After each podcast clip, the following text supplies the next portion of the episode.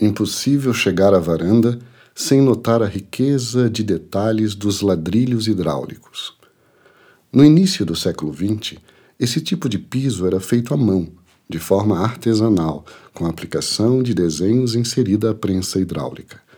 Exemplares similares são encontrados no Palácio Cruz e Souza, antiga sede do governo.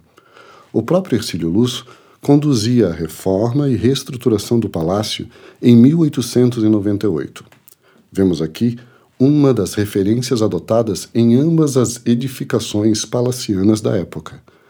O piso, de ladrilho hidráulico, com formas geométricas nas cores preto e branco.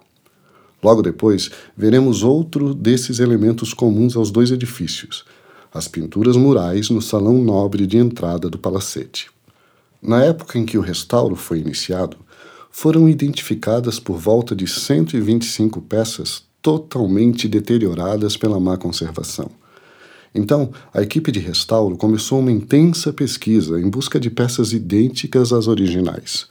Para nossa sorte, a empresa Ladrilhos Barbacena, de Minas Gerais, ainda produzia esse mesmo artefato, com cores e desenhos similares aos originais.